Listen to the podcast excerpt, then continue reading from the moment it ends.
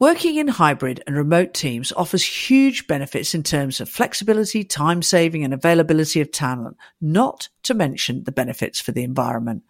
But leading in hybrid requires a few new skills. So we have three tips for you today based on our research with the London School of Economics. I'm Pia. And I'm Dan. And this is Squadify Connect.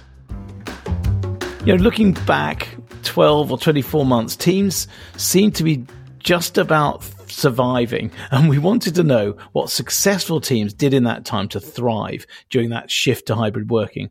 The research called Survive to Thrive yielded nine tips for success in hybrid. The full set are in the show notes, but today we'll focus on just three. So let's start with number one.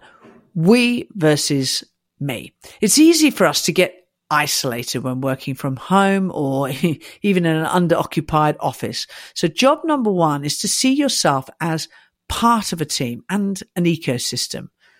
Who can you connect with? And when you do, how can you deepen that relationship? Remember, we are humans, not just machines with tasks. And strong personal relationships actually have been through research shown to lead to happiness and that can drive performance. And the second tip, number two, is where versus how. There's often a great deal of talk about where people should work and when.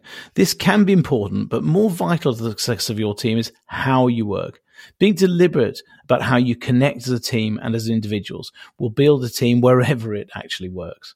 Think about how you can run your meetings. How do you use technology to hear all voices through using whiteboards, chats, polls, etc.? And finally, number three, gut feel versus health check. So teams are complicated. I mean, after all, they are full of humans and humans are quite complicated, but we can't always read the dynamics, especially when we work apart.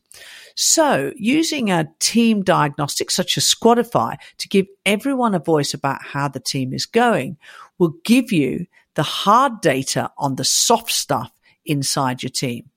Then you can really act on it, knowing that you'll make a difference, build the muscle of the team and really improve the performance. So there's some pretty meaty stuff there, but your experiment this week is to choose one of those three points or another from the infographic in the show notes if you want to download that.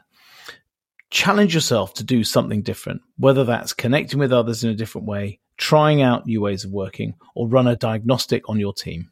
Next week, we'll finish the mini series on leading in hybrid with a look at you and how you can thrive in remote working world.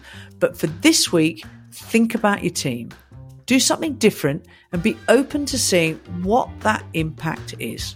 Have fun and we'll see you next week.